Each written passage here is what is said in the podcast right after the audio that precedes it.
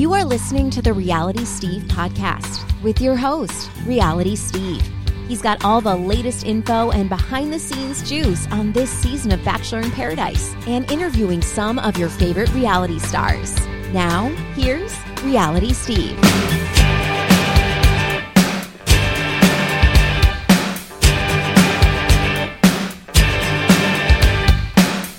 Welcome, everybody, to podcast number 361. I am your host, Reality Steve. Thank you all for tuning in. Got a very special podcast for you today. A great interview with Cassidy Timbrooks from Clayton's season of The Bachelor. You may remember her for the two episodes she was on. She definitely made some noise while she was there, but her story goes so much deeper than that, and I can't wait for you all to hear it today. And we'll get to that momentarily. You might remember Cassidy from Clayton's season, two episodes. She got the group date rose, the first one of the season. But then she caused a little stir talking about an F buddy she had back home. The girls ratted her out to Clayton, and Clayton decided to take the rose away from her and send her home during that second episode. Then we she thought she was going to be on Paradise. It didn't happen. She got into a relationship after all that that ended up in heartbreak. But as I always say, when it comes to my Thursday weekly podcast, and I interview people from this show, especially ones that didn't last very long on the show, I've always said this for 361 episodes everybody's got a story. And Cassidy Timbrooks definitely has a story that I really want you to hear today because if you haven't been following her on her Instagram stories, Cassidy is almost 100 days sober right now. And this is a long journey that she was very open and very vulnerable about in this podcast. And I really appreciate her her doing this because she didn't have to.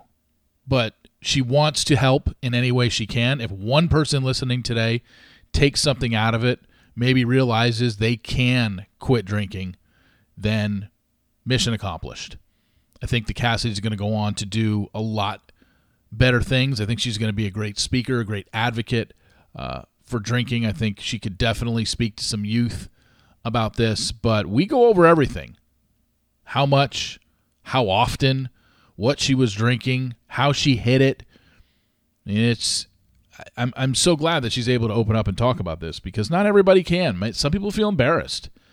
And it's um, you know we do talk we start off talking about bachelor and we start off talking about everything that happened after that but i'd say the last half hour of the podcast really really good stuff and really dove deep into her drinking and how bad it got for her and why she decided to stop and the fact that she's almost 100 days sober now and she's been able to do this on her own.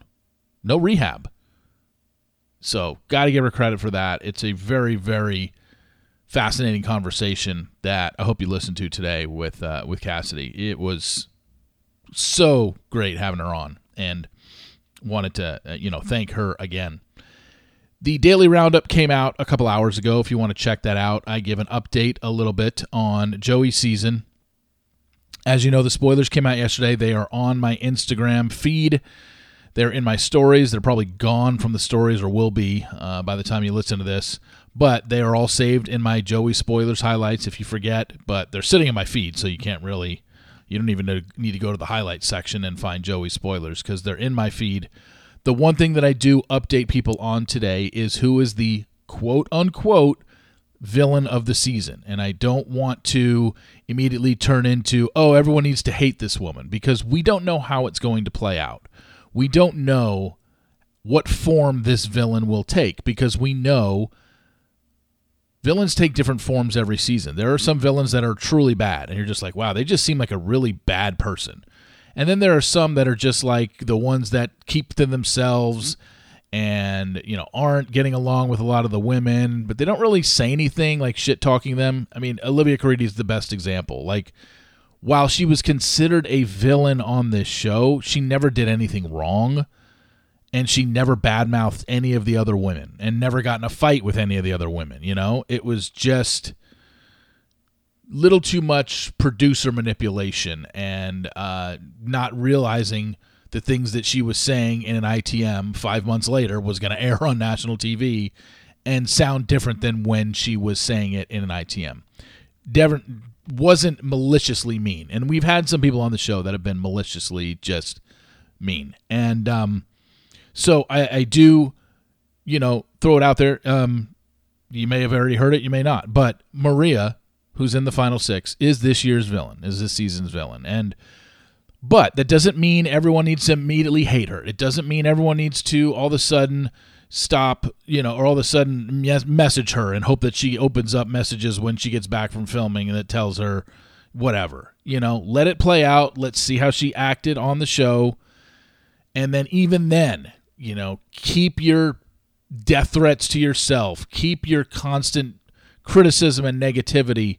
Uh, I mean, you can criticize what she said on the show but make it constructive. Don't make it just turn into name calling, which is what it usually ends up being. But um, you're going to see she's the one woman. Like I, I'm not trying to spread like hate because nobody should be hating anybody on this show, but I'm giving you just like I give you spoilers to what to expect this season. Well, the woman that just didn't get along with the other women in the house this season was Maria. I mean, it's just something else I can say other than that's it. But let's watch it play out. It's going to be another, you know, three months before we even see the first episode of the show. So let's not all get all riled up. And, you know, I only use the word villain because it's one word and seven letters. I don't want to say every single time I speak of Maria, the woman in the house that the other girls didn't get along with, you know? So I, you just say villain. But we all know there are so many different levels of villainy in this show. So let's watch it play out, but just know going into the season that Maria is the one that just the women didn't get along with. That's the best way to put it. Everything that I've been told was she's the one this season. So keep that in mind. And, um, you know, we'll watch and see how it plays out and see where she fits on the scale of villainy. I mean, last season for charity, they made Brayden the quote unquote villain. Did that guy come across as a villain to you? Was he a bad guy? Was he bad mouthing the other men in the house? No. He did nothing. He was like a puppy dog on that show. He just was really naive to the process, and that's really it. But on this show, you stand out when you either don't fawn all over the lead or don't say things that America wants to hear. That puts you in villain category. So we will see how Maria acts on the show this season. But right now, all you need to know is that's the one who's going to get the ire, draw the ire of the audience when the show starts airing. So keep it in mind, and we'll take it from there. All right, let's get started. Podcast number 361. Okay, let's bring her in. Uh, you saw her on Clayton's season of The Bachelor. However, in addition to that, she's got a really great story to share today. It is Cassidy Timbrooks. Cassidy, how are you? Hi, Steve. I'm doing very well. Thanks for asking. How are you? I'm good. Um, I want to get uh, right into it with your. We're going to, uh, you know, you were on Clayton season for a couple episodes, and everyone's got a story uh, when it comes to this show. And for people that were, weren't on the show very long, you know, we don't get to know very much about you. And since the show, you've had a lot that has gone on in your life, and that's what I really, you know, I'm looking forward to sharing with people. But let's go back to Clayton season. When you applied to be on Clayton season, like you were, I, I think you might be, now that I think about it, you might be the first woman from Clayton season that has been on this show. So I haven't been able to talk to anybody about it.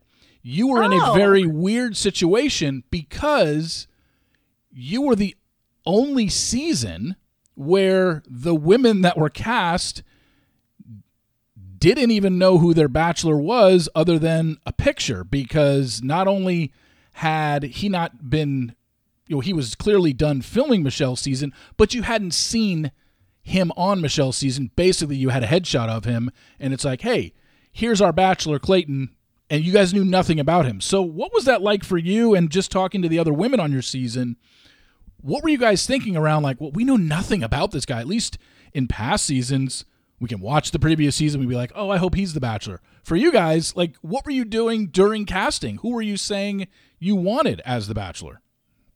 Well, I'm glad that you know your stuff and explained that whole process so I didn't have to.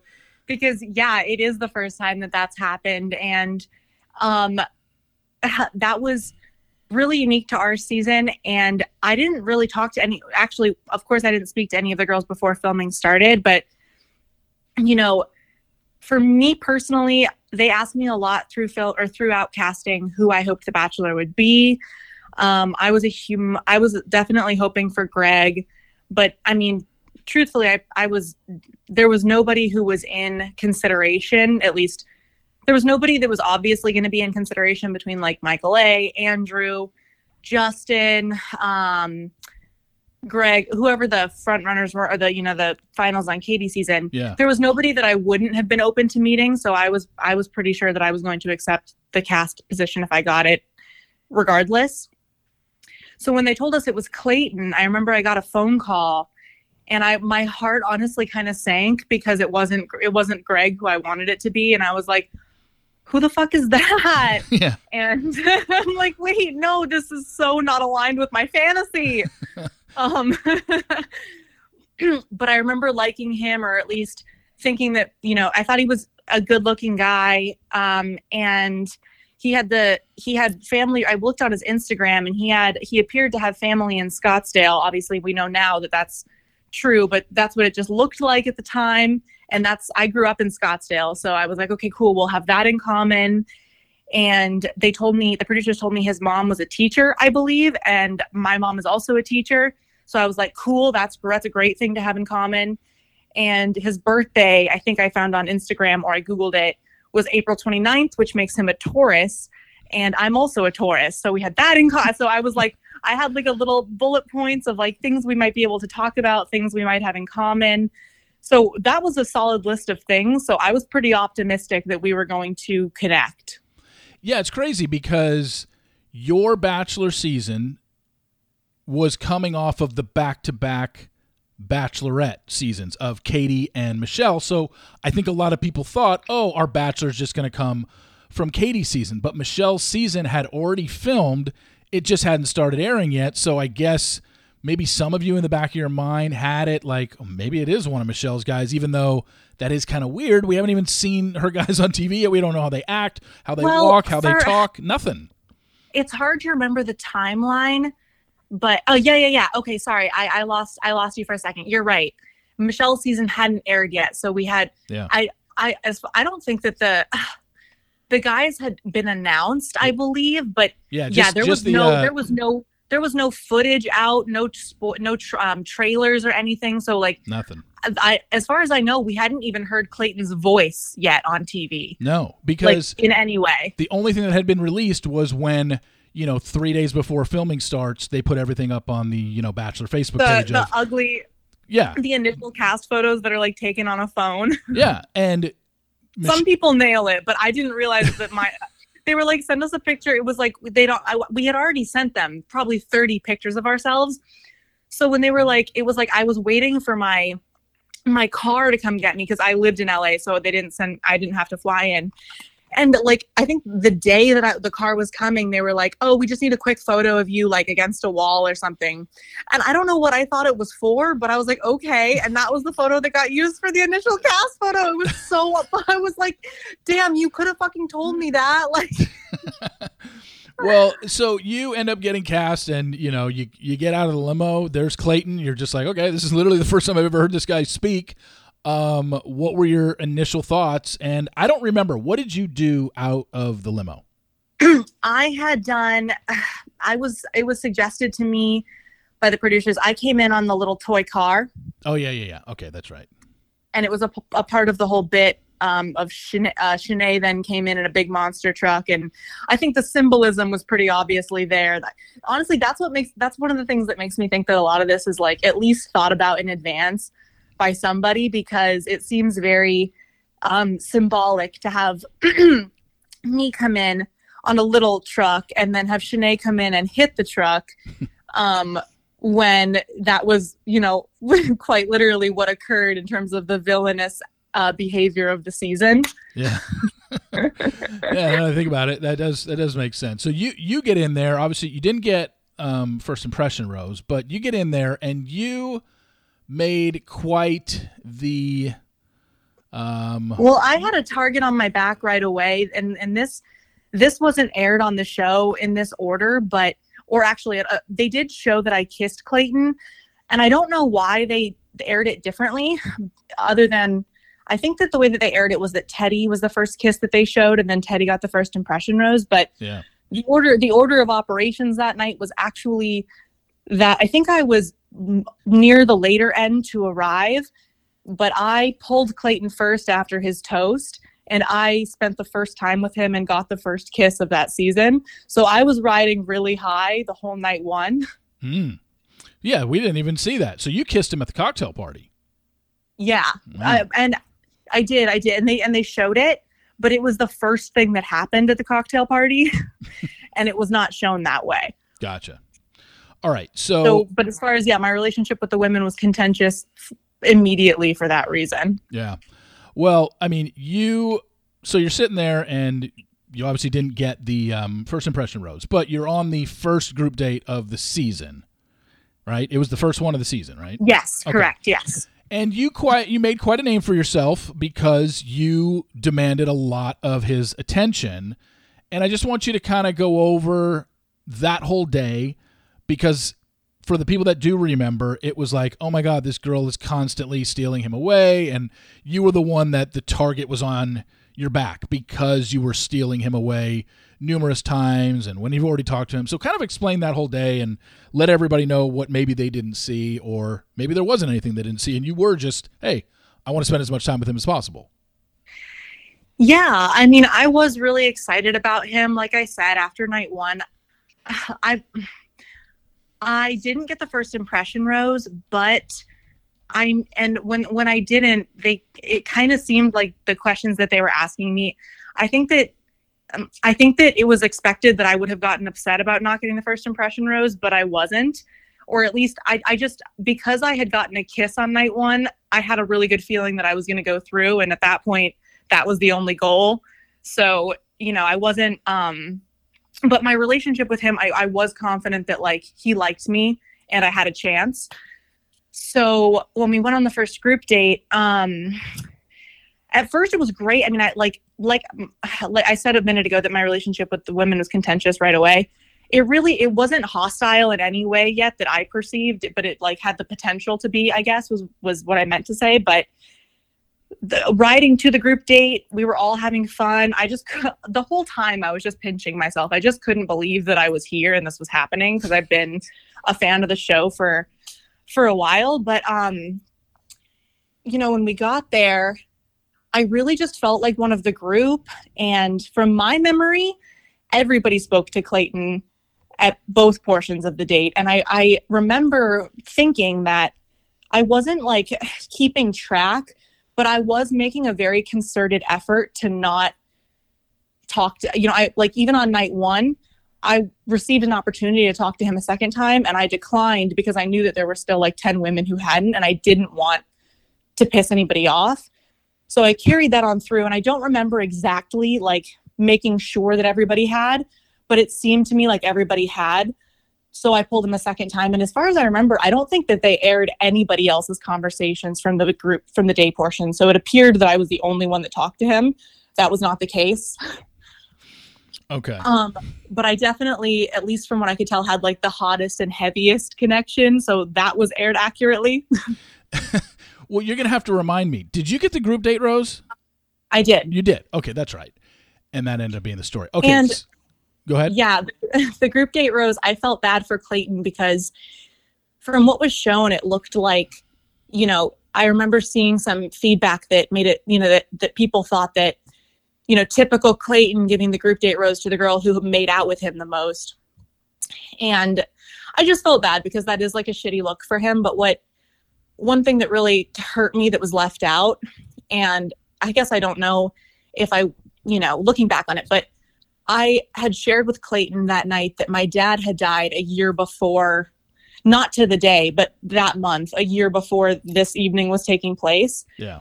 and that my family really needed me, and I'm kind of the, you know, the, the, the, you know, strong foundation of the family and that this is a really tough time and that that's why it meant so much to me to be here, et cetera, et cetera. And like, I, I assumed that that was part of the reason he decided to give me the group date rose, but that was left out entirely. um, so that was that was just something that sticks out about the group date rose from that night.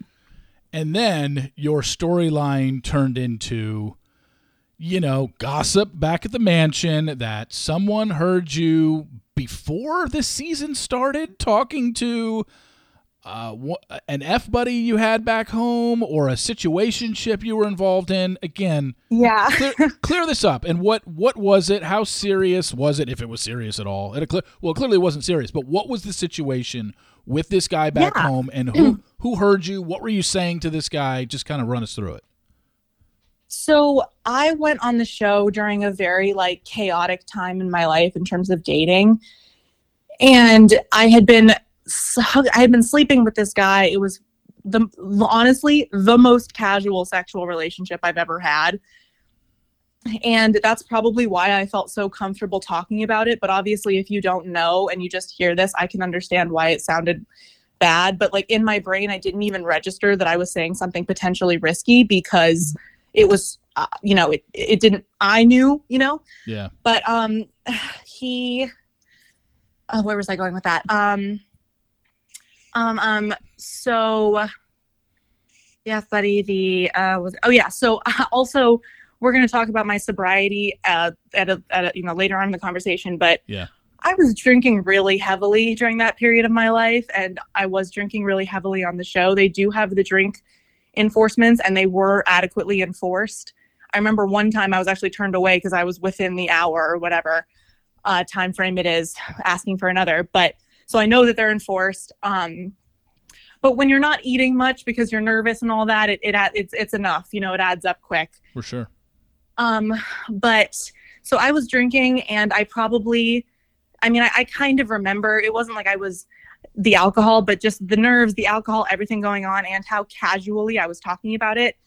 What I what I think happened was that I was just like tipsy girl chatting and probably forgot for a moment that these women were my competitors and just kind of girl chatted about you know some some dude i was fucking you know before i got here. Yeah. he was very handsome so i was really proud of that one. Um, so i was running my mouth i guess. But um no after the show we had a he and i had a good laugh about it over the phone but i actually never saw him again.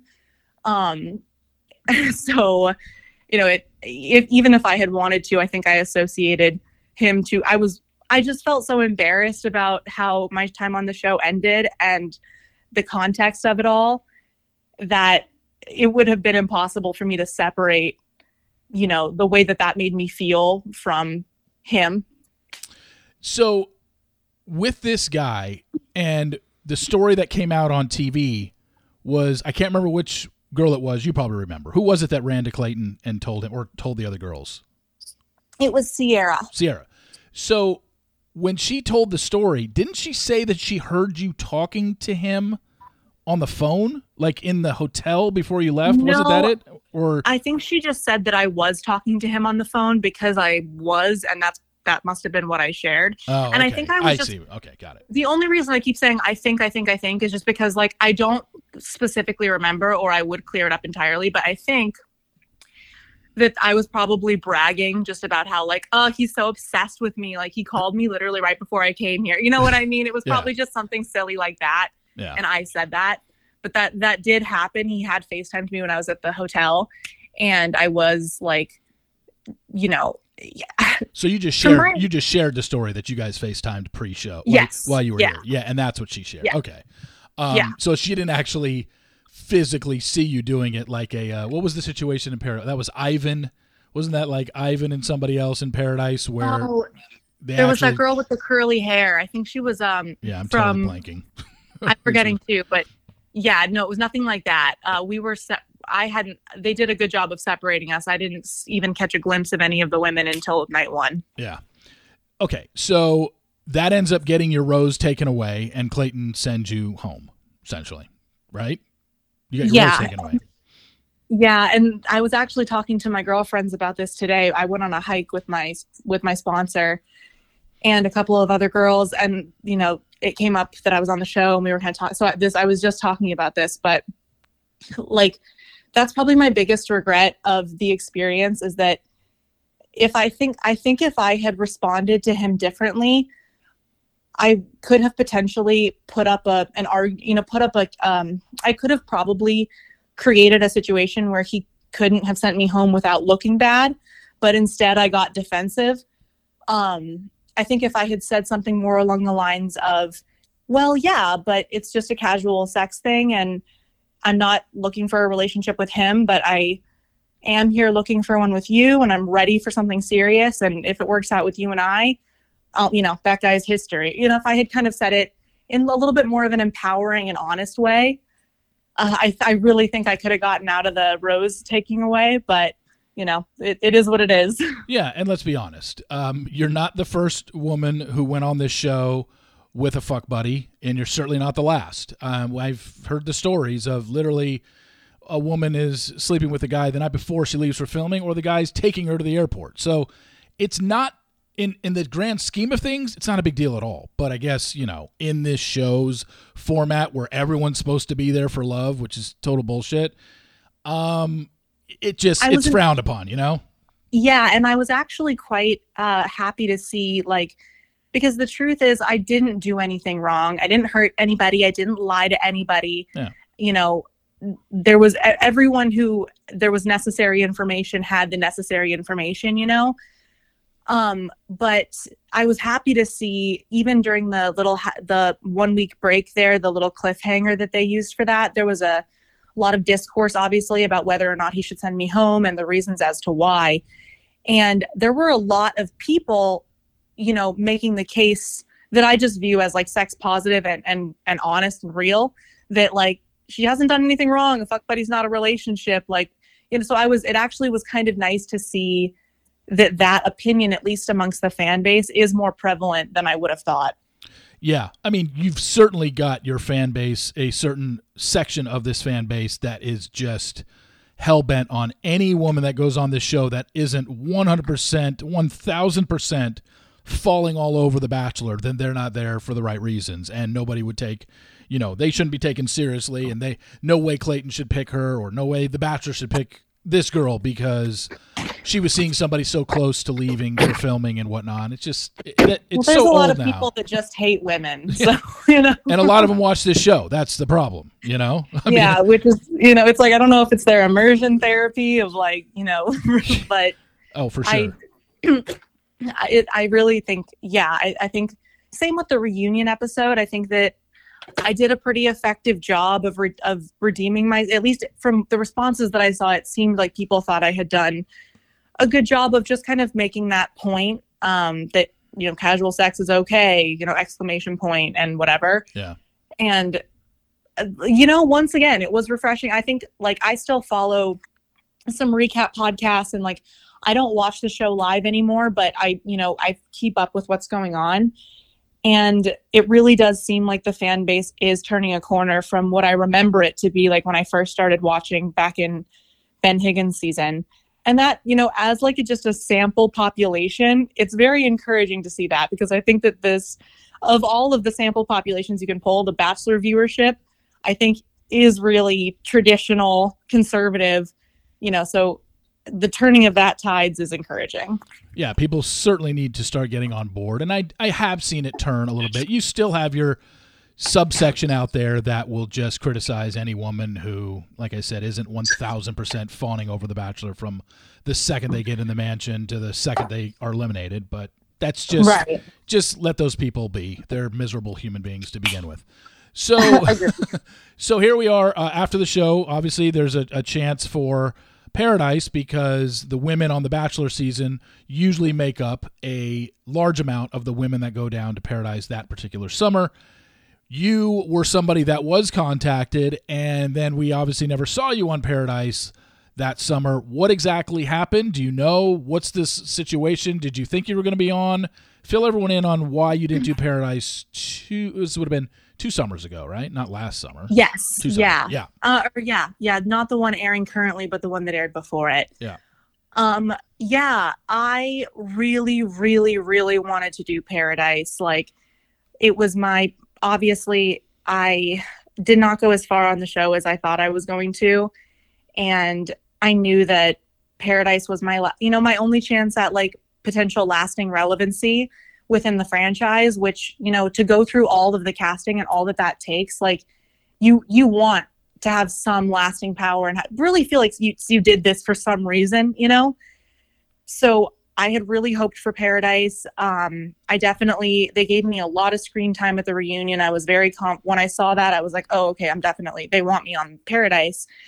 And I was in all the con, you know, there's less paperwork you have to do because they already have, you know, your information. But I had done all that and I was waiting on my flyout date. And instead I got a um, nondescript, just like, eh, it's not going to work. It's not going to be this year. It's not going to work out this year for us and I begged and pleaded and bargained and tried to get a reason or something. Like I'm, you know, I'm not ashamed to say that I was really heartbroken and I was really excited, and it was crushing. Um, and I did not cope with it well. That was really when my drinking started to get out of hand. But um, yeah, that was that was tough, and I was never really explained why.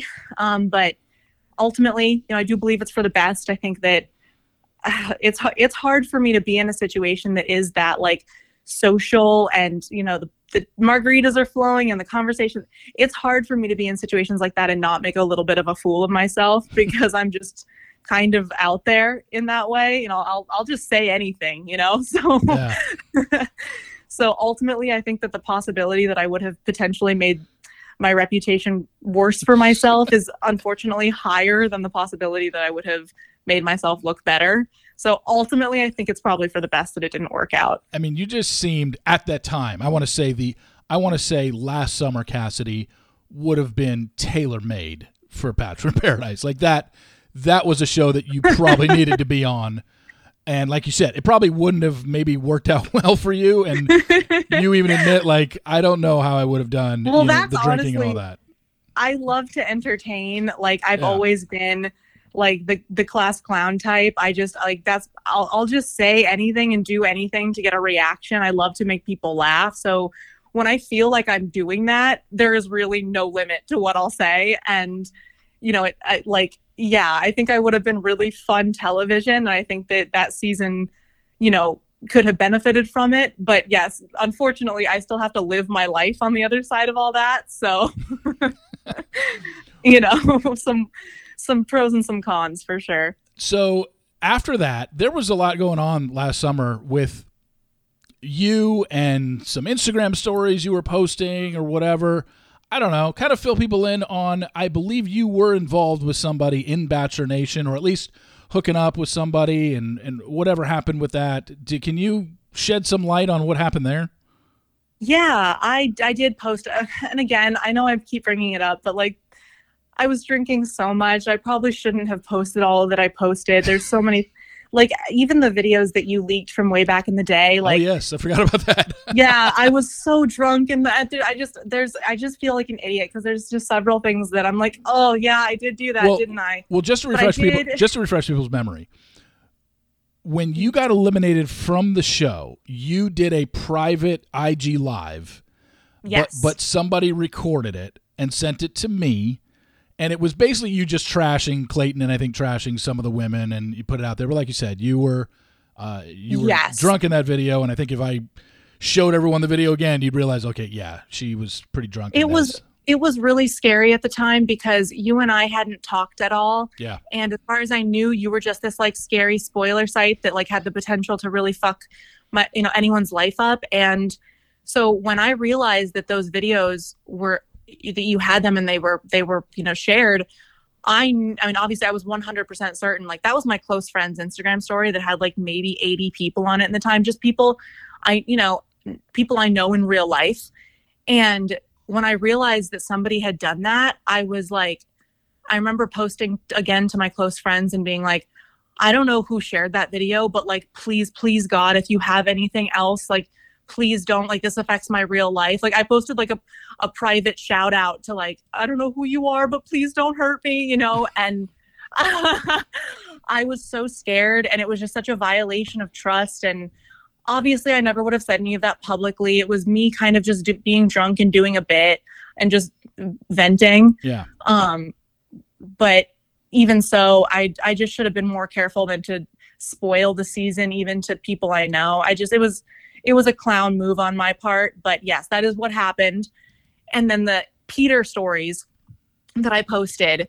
Yeah, I was talking to Peter Izzo from Michelle's season before Paradise and he was definitely who I was most interested in just because honestly I had like a vision of like a paradise redemption arc for myself and I was like, you know, there was the two there was Krystal Nielson and and Peter kind of had some goose energy going on and I was like maybe I just had this like I had a vision in my head that like that could be a good little storyline and I kind of like him. I like that he's a little bit I like the accent. I like the kind of asshole vibe that's a little bit like, you know what I mean? Yeah. Um, so we were talking and I flew out to Florida to see him and he went to Paradise and when he came back I was under you know he came back single so I was under the impression that we were like still working towards a relationship.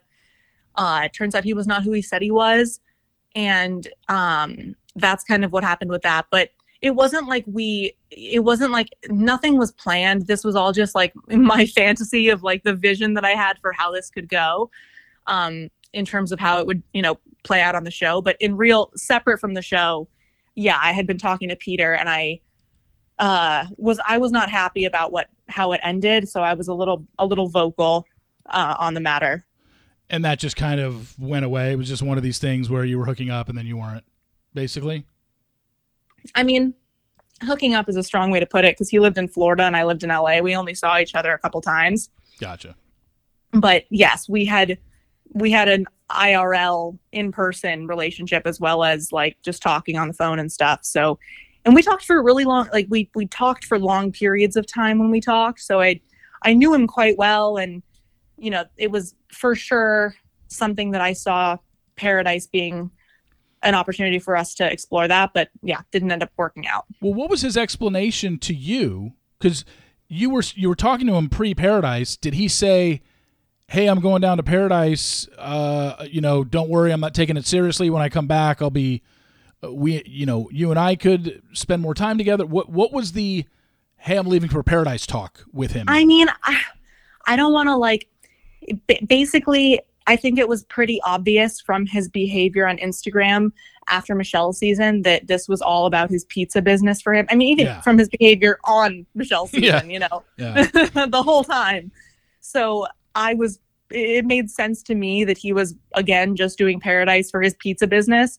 So I didn't think he took any of it seriously, and I, from how much we talked, I knew that he had a relationship with me that and i also i mean to be honest i also had a feeling that he was not going to land with the women that i knew would be in paradise and he and he didn't. and he didn't Yeah, yeah. he- so i that was kind of how i saw that with him going and me not going it kind of went pretty much how i thought it was going to go Gotcha. And you know, we're we're sitting here, you know, uh, you know, a year later, and after after that, after that summer, last summer, um, I believe you got into another relationship, but not not with somebody in Bachelor Nation. But you, I remember because I I've, did, I've yeah. followed you for you know over a year now on Instagram, and always saw your stories and whatnot. And you got into another relationship, and that relationship uh, ended. I can't remember when, but I think, if I'm not mistaken, the ending of that relationship started this journey um, of your sobriety. So I want to I want to talk about your sobriety uh, when we get back from uh, this commercial break. All right, so let's talk about this. Um, you've been very vocal on Instagram in talking about your sobriety. As we record this, I believe you're a little over 90 days, right? Is that correct? i am 94 yes 94. Congratulations. Um, thank you so, in talking about your sobriety, I want to just go back to kind of the beginning of it um, and how bad it was for you. How much were you drinking daily? What were you drinking? And when um, did this start? And to throw a fourth question in here, do you know what was the reason for it? Do you does it run in your family, anything like that? Explain kind of the, Yeah. the origins of all this.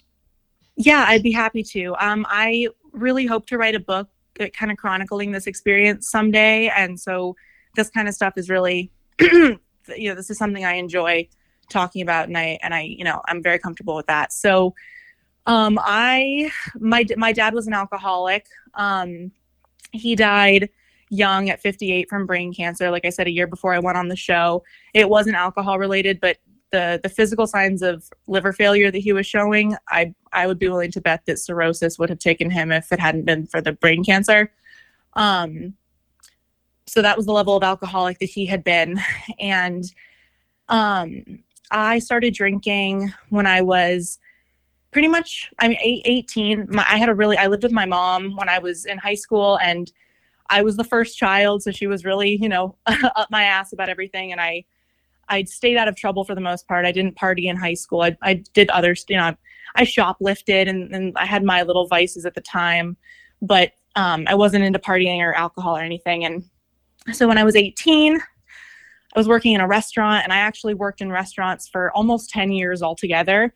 And one thing about restaurant work for, you know, the, the people who've done it is like it is largely comprised of al- active alcoholics. It is a very alcohol saturated work environment. And I fell into it. I moved out when I turned 18 and never lived at home again. So I was kind of, you know, I looked for work family and I was very, very active in my like work social group. So I partied with them a lot. Um, I was pretty much a daily drinker for about eight years before I quit. Sometimes a little, um, but usually a lot.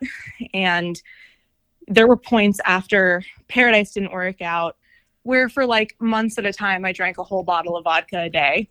Hmm. and I actually I saw Demi Demi Burnett post about her sobriety recently, and I, I must have missed her earlier post about that. But I, I saw I saw her reference that she was drinking a bottle of vodka a day at points before she quit, and I just thought that was really cool of her to say and be honest about. Um, so I, I that makes honestly that gives me the comfortability to be honest about it too. Um, so yeah, that that is how much I was drinking, and it was pretty much from when I woke up to when I went to bed, and um, you know all the alcoholic stuff. I was hiding bottles so that people wouldn't notice how much I was drinking, and I was you know, you know I had a rotation of liquor stores so that none of the cashiers noticed that I was coming in as often as I was buying alcohol, things like that. Um, and so when my boyfriend and I, my most recent boyfriend and I broke up back in January, it was a really, really tough breakup for me. I had been really broke after the show. I was struggling to figure out what my next move was going to be for work, and that was really depressing. And I was just at a really low point. point, and I had started to become very aware and uncomfortable of how much of a problem my drinking was becoming and I didn't know what to do and it stressed me out so I drank more and so when he ended that relationship um, I was very very in love with him and it was devastating. I, I thought that we were going to get married. And um, I just really spiraled. I'm, I'm in a very comfortable work situation now. I nanny and I have an amazing nanny family. And um i have been comfortable in that. Like i'm comfortable financially i'm comfortable in all that now but um it was just really tough and i just i really felt all of a sudden i felt like the crushing weight of all my failures on my shoulders you know between i i think i never really processed the bachelor not working out for me and you know when i got into this relationship with my ex-boyfriend um i i think a lot of i put a lot of weight on that relationship because as long as that was working there was some reason some greater reason why the bachelor didn't go the way that i wanted it to go and i didn't have to fully process that like it didn't work out and that sucks you know i got to be like well it didn't work out because you know this um and so when that relationship ended, it all just kind of crashed down on me that like all of that in terms of tangible results kind of was for nothing. I don't have any of that anymore. and that was really devastating and that kind of kicked me down a a spiral where my drinking wasn't necessarily increasing but the way that it made me feel was i was like having suicidal ideations and and i had just never felt like that before. I've always been a very confident person and and the self the, the level of self-worth that i had sunk to was really scary for me. And um and i decided that i needed to quit drinking and it was really really tough because i didn't want to at all but i knew that i had to and um i'm in aa now i i, I was in israel when i made this decision and I stopped drinking in Israel. We were a couple weeks, I was a couple weeks in when we got back and or like a week in and then I started going to meetings pretty immediately. Um and that is kind of up to date um, about that. So, a couple questions here.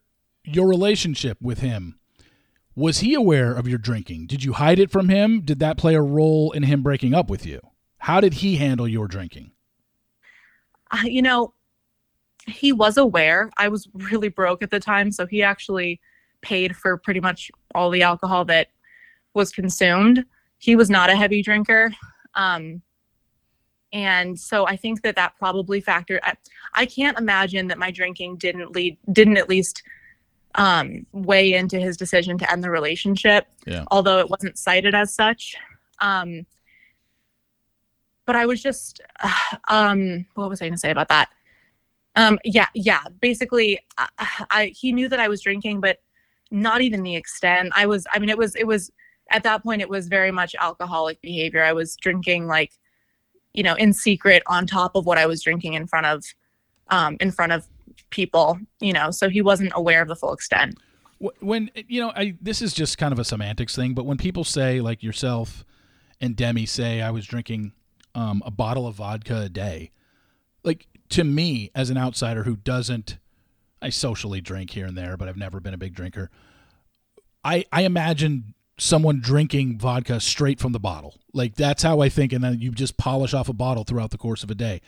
That's not how it is, right? You're mix when you say you drink a bottle of vodka, you're are you mixing it with something and you're having like vodka sodas all day long or how does it what exactly when you say you drink a bottle of vodka a day what did that mean I mean, mostly I drink wine, and I would usually drink like on nights when I was working. I would have like a, you know, a, I never didn't drink at night. You know what I mean? So whether that was three glasses of wine or the bottle, um, but when it came to liquor, I mean, there were many, many occasions where I bought a bottle of liquor and finished it in the same day. So like, and those where I was like, oh fuck, you know, I would I would acknowledge like, oh, that's a lot, and you know, like it wasn't like in every single day, but but when that but that did happen multiple times.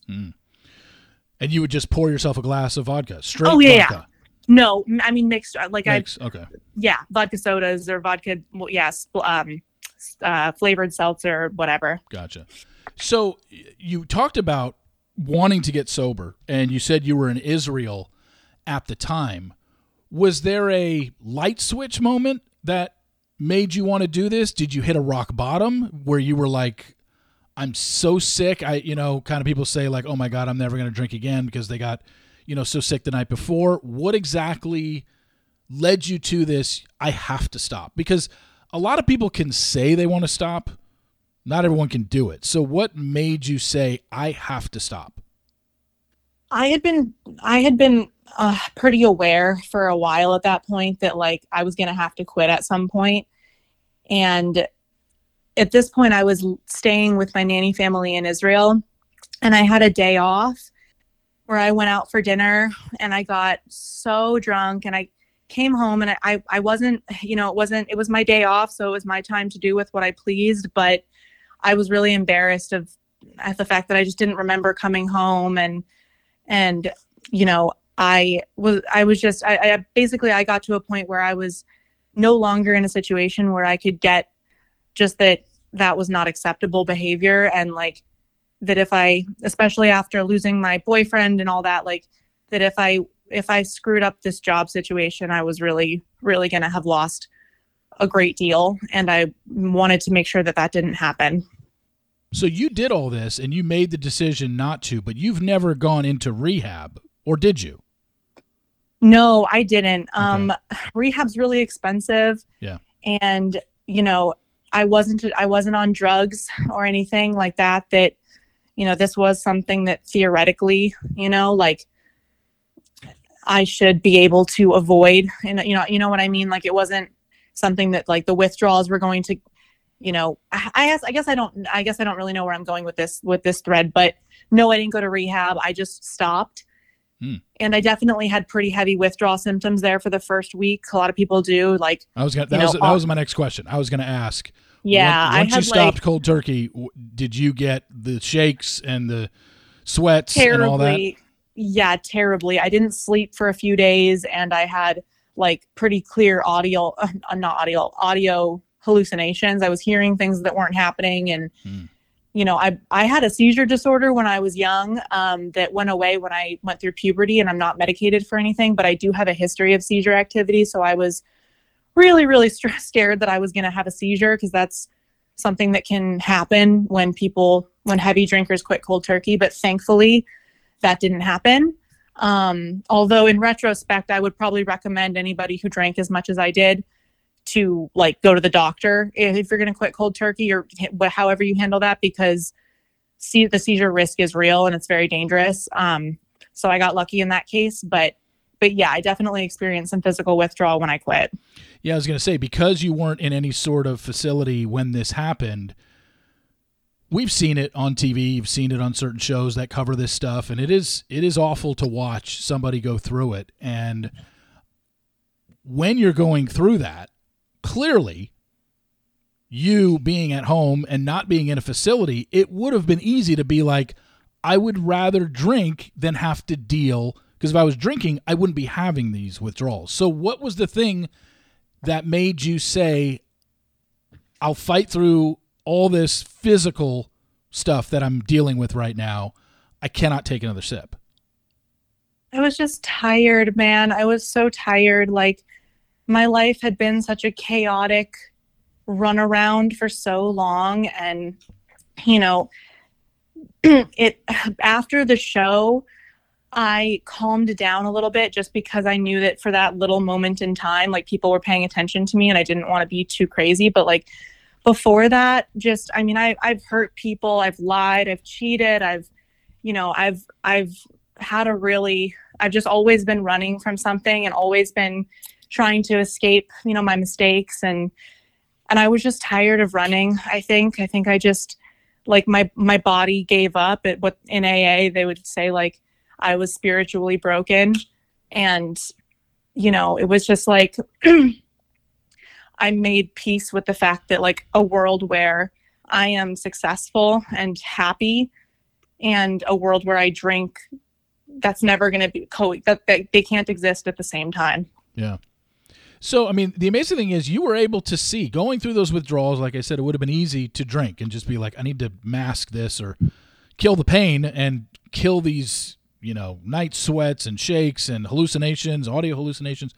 You were able to still get through it and see the long term plan of no, stay away from that drink because in the end, you'll get through this part, which will last, you know, five, seven days, like you said, about a week of just awfulness on your body, but then you were able to see like I can come out the back end. And if you were in a facility, it would have been a lot easier because they there's no way they would have allowed you to. The fact that you were able to do that in your own home, I mean, you could have easily gone down the street. You could have, you know, whatever the case may And- be, easily and it's hard drank. even like even today you know you know how like i know a lot of people i know this happens to a lot of people but i don't know i don't know if it happens to everyone but you know like the intrusive thoughts when you're like driving down the road and you're like i could just veer into oncoming traffic right now. What then? You know? Like i have moments like that when i'm at the grocery store sometimes even still where like I'll be getting my snacks or whatever, and I'll walk past the liquor aisle, and I'm like, I could do it. I could just walk down and buy a bottle right now, and nobody would know, and I could, you know, whatever. And like, you just don't. You just don't do that. But like the you know the the thought still creeps in here and there but it just it's something to be so proud of that like i think i let myself down every day for such a long time that i'm still very much riding the high of waking up in the morning and knowing i oh my god thank god i didn't let myself down like again like yay like it's just it still feels way too good to screw it up you know what i mean Yeah. And, you know, look, it's not easy. I mean, you were an alcoholic, and I guess you, always will identify. Isn't that kind of the thing? You still say you're an alcoholic, and it's a fight every day. Just because you are 94 days, you know, we all want you to do it the rest of your life. It's not going to be easy. I'm sure you know that.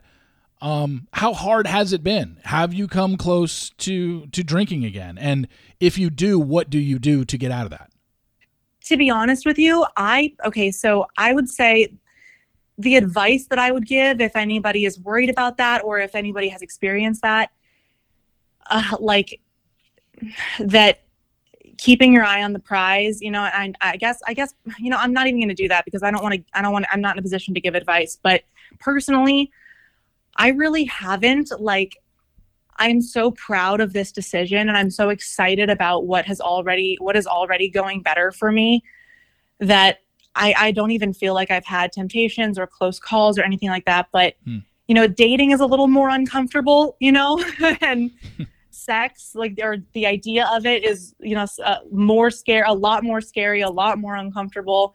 I don't know that I had like fully sober sex for years. You know what I mean? So Well, what, Like- just curious, what's what's the uncomfortable part about uh, sober sex? I guess. I mean, it depends on your level of like comfortability with yourself, but I think that there's something so vulnerable, obviously, about being seen in that way and in your fully exposed raw form Mm. that if you don't have like a level if you have low self-worth or you know if you struggle with like anything related to that i think that's the scary part is that you don't have the liquid confidence of like being cool with you know being that vulnerable Mm. Wow. Okay. So you you know, like you said, you're you're at a point now where you haven't really had it, like in terms of Yeah, yeah, yeah. So I, I mean, I've done since in, in the 90 days I've been sober and like pretty, or, you know, and pretty quickly, like I went on a date and sat at a bar top in my first two weeks because it was just like really important to me to prove could to myself that I could do that. And I did it. And then, then I, you know, one time I went to lunch with a girlfriend and she wanted to meet at this dive bar.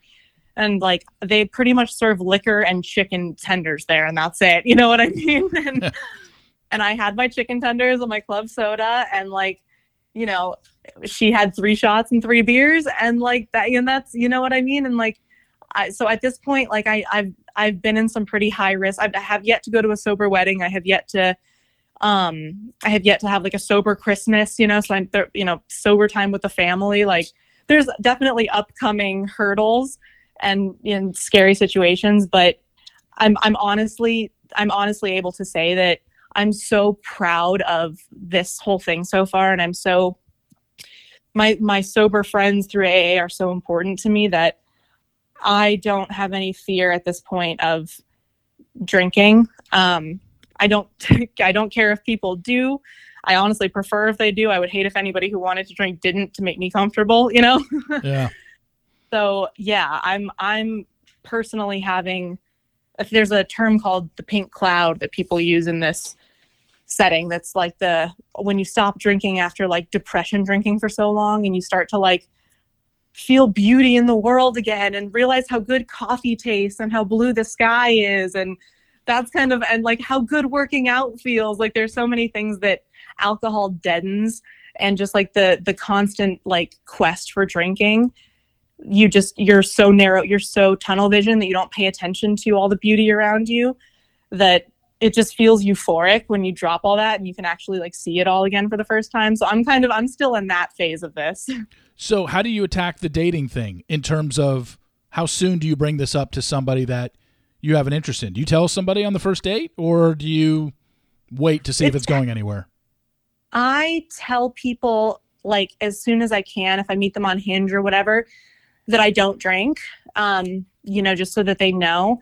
And what's what's funny is that like people who have any experience with alcoholism, whether it's in their family or in their own lives, like they'll clock that. Like nobody just immediately offers that they don't drink. Well, that's not true. Very I think few people put that information out as like a hey, make sure you know this about me unless there's some reason, you know, why they don't drink. Yeah. So the people who know, I think, will pick up on it, but the people who don't, you know, if they ask, I'm pretty open. I, I try to be really open about like using the word alcoholic just because like there's no reason why anyone should that why that should be a dirty word.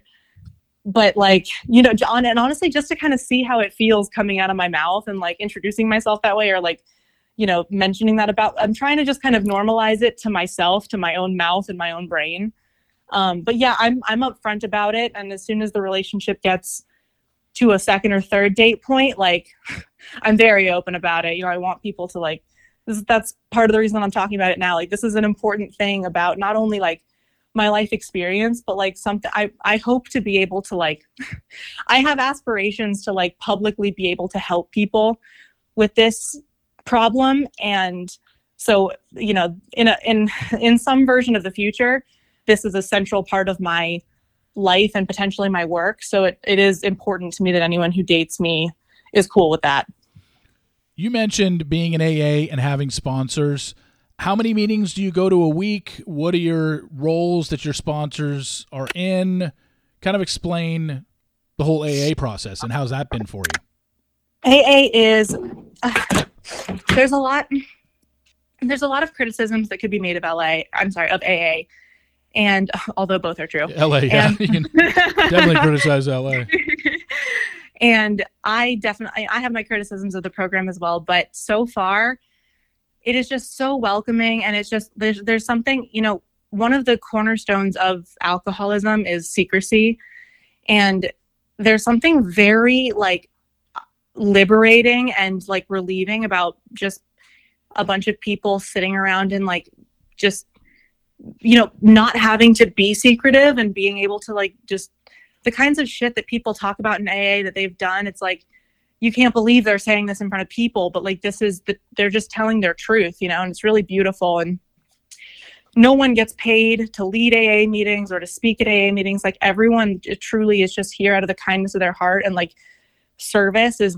one of the main pillars of it. The whole purpose of it is like getting people in the door, getting them sober, and then getting them like to spread to to to help and to you know participate in the meetings to become a sponsor yourself. It's all it's all in service of the greater goal of eventually getting to a place where you can help other people you know? Um so i really really like that about it. It's also it's a very integrity based program which is something i really admire because i've had many instances in my life where i really lacked integrity and that's something that i really it's very important to me to like you know develop that characteristic of mine. Um because there's no one there's no aa police you know no one's knocking on your door and checking to see if you're drinking. Like you just tell that you just you just you just tell the truth. And if you do relapse like they welcome you back with open arms. It's just it's really beautiful. The whole program is just it's like spiritually i just can't believe how kind you know some people can be and um my sponsor yeah i'm um I mean, obviously it's all anonymous, so I can't share anything about that. But I really yeah. respect my sponsor, and I love like the the little family. I go I um I go to all women's meetings, ex- pretty much exclusively, unless there's not one available. But I go to three meetings a week.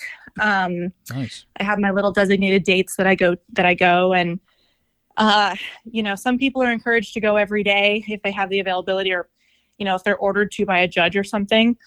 Um, for those of us that work full time and because you know obviously some people going into AA are going in with nothing you know they've just lost their whole family or lost their job or you know they're they have the they have the ability and the desire to really focus on the program and go every day um, but yeah I, I feel like i balance it out well with hanging out with my friends and dating you know when i when i feel like it so it doesn't it doesn't like oh you know it doesn't consume my whole life in a way that's suffocating. It's just it, it's really um, a part of my routine that I stick to and am super grateful for. Well, one final thing on this topic, and I appreciate you so much being able to talk about so openly about this because I guarantee there are people listening right now that either secretly are hearing this and are just like, "Wow, um, this is powerful," and I, you know, it's it's reaching me. You just never know. As long as it, I guarantee there's somebody out there that's going to be affected by this in a positive way. So uh, again, I thank you for this. But the last topic I want to talk about within this is there are probably some people also that are listening to this podcast that are just like, I don't get it. Like, how do you, how hard can it be to stop drinking? And for years, there's, there's always been this is alcoholism a disease or is it a weakness? And for your particular case, how would you describe it? Is this something that you feel that was ingrained in your body and that you were going, this was going to hit you at some point? Or is it just, I know there are some people out there that think, oh, you're just too weak to stop. Um, so, what is your opinion on that? Uh, okay, my opinion on that is for me personally, and obviously that's the only person I can speak for, I think that I was going to become a, a, heavy drinker no matter what. I think that working in the restaurant industry, you know, at the time it was well worth it because it was the most money I could make at my job, or I'm sorry, the most money that I could make at my age. Um, and I, I think that fast tracked me into alcoholism, but I don't think that I would have dodged drinking if that hadn't if I had done something else for work. I think it was gonna be a problem in my life no matter what. Because truthfully, I think it's a combination of my dad, obviously, like I mentioned, just had had was a heavy drinker my whole life, and um, and I I had a really, you know, I don't want to go too much into it, or not that not that I don't want to, but it's not appropriate for me to go too much into it, but I had a really difficult childhood and a lot of severe abandonment and neglect and abuse, you know, not physical, but you know, there was a lot of trauma in my in my youth and I really externalized like actually I think I'm using that word incorrectly. I didn't externalize. I coped with that by drinking obviously, but like I didn't let anything get to me. I was like you know, the cool girl who like everyone thought was a riot. And I talked about my sex life. And, you know, I think that I really leaned into being as like cool and unbothered and sexy as possible to dodge being somebody who like had feelings. Um, and I think that I kind of got lost in the sauce at a certain point and I didn't, I kind of lost touch with like who I really am and how I actually feel about things. And, like I just kind of became a character. And um, I think that that is really distressing for someone. And I think that trapped me in the cycle as well. Um, I definitely, I, I see, I see why people think that, or why some people would think. I think if you know an addict, and, and most people do, you know that there is a lot more than weakness or strength that comes into it. It's like people are just everyone is just trying to survive and get through the day. And i think that you know if if alcohol or whatever the substance is is what what you know gets you through the day i'm trying to try and imagine if the thing that gets you through the day whether that's your love for your wife or your family or whatever if that if you had to continue if you just if you were asked to go on without that you know what I mean? That would be yeah. an incredibly breaking and difficult thing for anybody to do. So I would I would ask that they just frame it to themselves that way and like what whatever that that is for you, the thing that gets you through every day, picture that being alcohol. And that's what most of the people who identify as alcoholics experience. Well, I can't thank you enough for talking about this so openly. Uh, congratulations on the 94 days.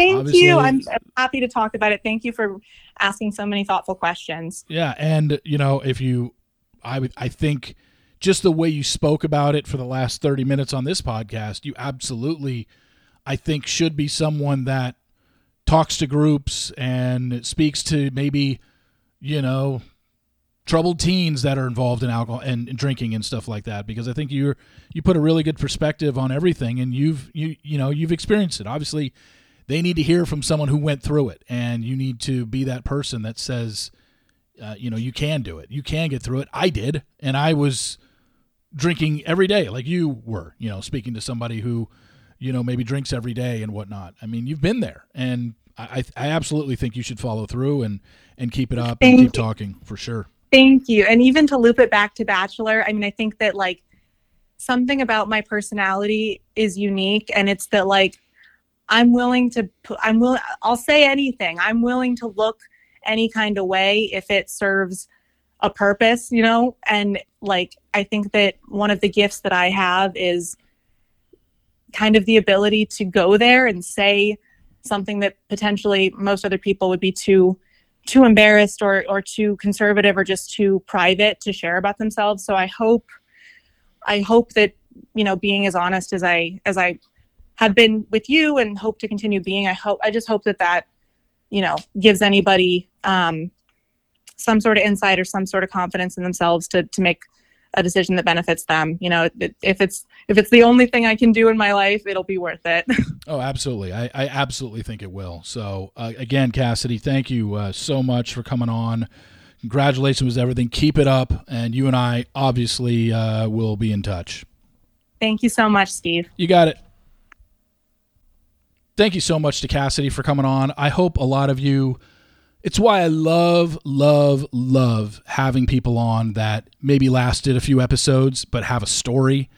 And for the last 30 minutes, you heard Cassidy's story, which you never would have known otherwise unless you follow her on Instagram. But to get into details about everything and how bad it was for her, uh, very brave of her to come on and, and talk about that stuff. And I'm glad she's open and willing to talk about it and even share her story with people um, who are going through the same thing uh, themselves. I mean, reach if you are listening to this right now and you are secretly drinking more than you have to, even publicly drinking more than you should be, and you know that you might have a problem. I mean, outside of reaching out to AA or something like that, I, I guarantee someone like Cassidy, if you DM'd her, would respond right back to you and just and, and help you out in any way you can. So, uh, again, thank you so much to Cassidy for coming on. Thank you all for listening. Please follow and Apple Podcasts. Also, rate and review if you can. Uh, Sports Daily be up. Uh, the Sports Daily was posted about an hour ago, two hours ago. The Daily Roundup went up, and we're back tomorrow with another Daily Roundup and Sports Daily. So, for Cassidy Timbrooks, I'm Reality Steve. Thank you all for listening. I really appreciate it. And I will talk to you tomorrow. See you.